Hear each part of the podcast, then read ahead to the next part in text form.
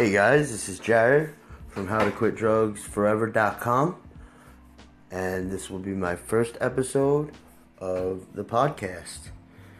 And I want to talk about recovery. And recovery from what you say? Well, recovery from bad habits, bad behaviors, but mostly drug addiction Drug addiction is a common theme.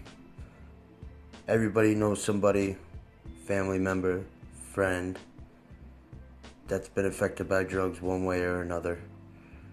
And I have found out the ways to quit drugs forever.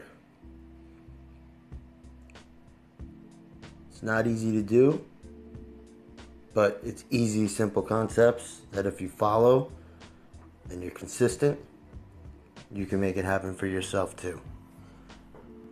So, I'm going to start with a thought for a day, and it'll always be something that has to do with recovery and something that should help you in moving forward and becoming the person you're meant to be.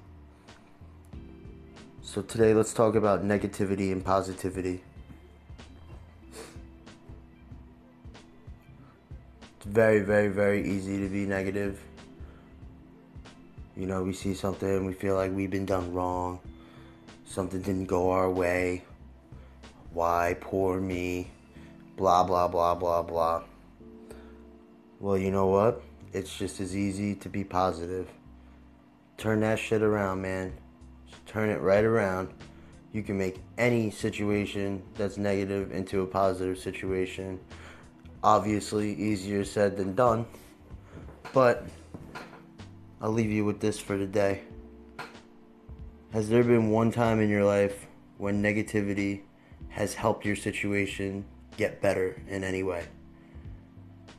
This is Jared Lowich signing out. Talk to you tomorrow.